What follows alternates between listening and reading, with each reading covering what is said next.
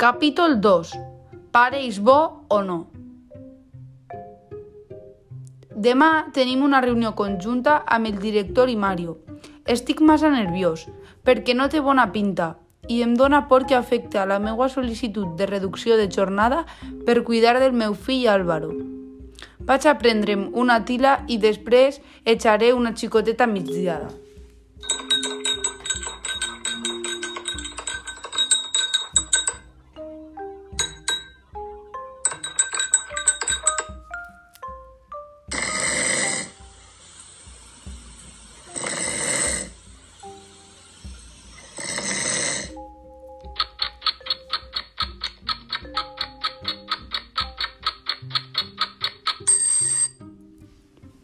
Mare meua, dos hores dormint.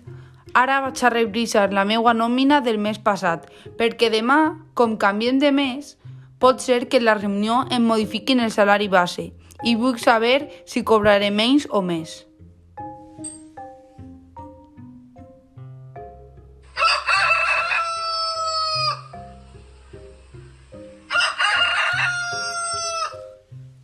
Ja és la mañana següent. He somiat que em canviava la jornada a un treball nocturn. Pot ser que el somni siga realitat, perquè amb la nòmina del treball nocturn el meu salari pujaria a 1.937 euros, comptant els complements i la prorata de les pagues extres. Ojalà.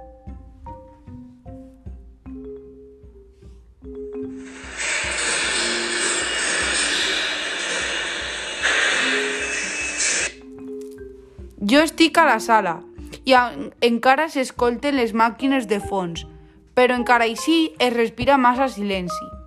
Mario comença a parlar dels nous canvis, de l'augment de diners per cada complement salarial i per extrasalarials. Quan la reunió estava finalitzant, em va dir que per favor jo m'esperase a parlar amb ell.